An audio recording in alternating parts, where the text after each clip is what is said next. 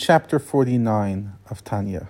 We are getting close to the end of Tanya, only five chapters left of this section of Tanya.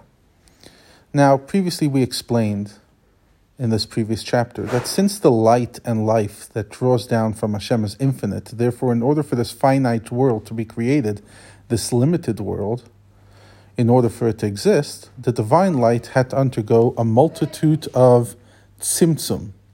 This was the only way that finite creation can proceed from the infinite light. Now, we'll talk about later how this is all a result of God's love of the Jewish people and his desire for us to have a relationship with him. But now let's talk about Tzimtzum.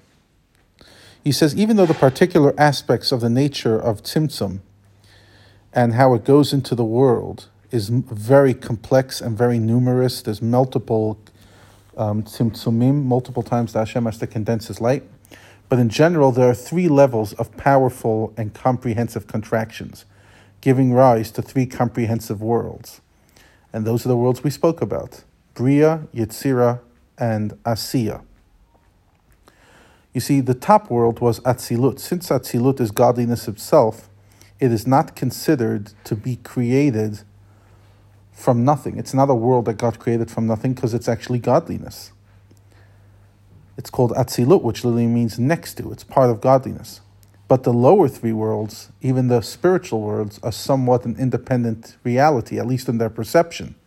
So, in order to create the worlds of Bria, which consists of higher souls and angels whose service to Hashem is through the intellectual faculties, um, Hashem had to have an incredible tzimtzum, a mighty contraction.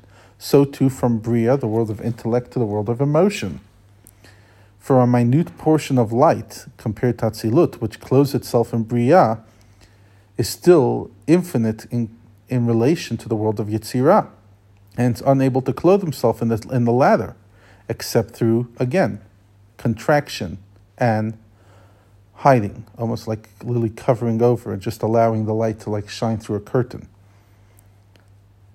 And this is all very explained quite in depth in various elements in Kabbalah.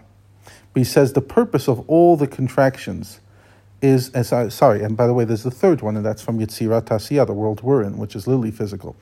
And the purpose of all the contractions is the creation of the material, material human body, and that the human body can face evil and then subjugate evil. Because again, God has to contract himself in order for evil to exist. Jew works on himself and refines himself by elevating his godly soul, etc. That's the purpose of all the creation. The purpose of all the descents from level to level in this physical world is that a Jew should be able, through the divine service, to effect the subjugation of evil and the preeminence of light, suppl- supplanting darkness. Now, just as water reflects a face like a mirror, and the love of one person to another results in the other person's loving. So just like Hashem hid himself, as we said at the beginning, that we'll talk about Hashem hiding himself and uh, going through incredible tzimtzum, how much more so we have to do tzimtzum. What does tzimtzum mean for the human being? Hold back from our physical, fleshy pleasure, pleasures and focus on cleaving on him and not get lost by any distraction.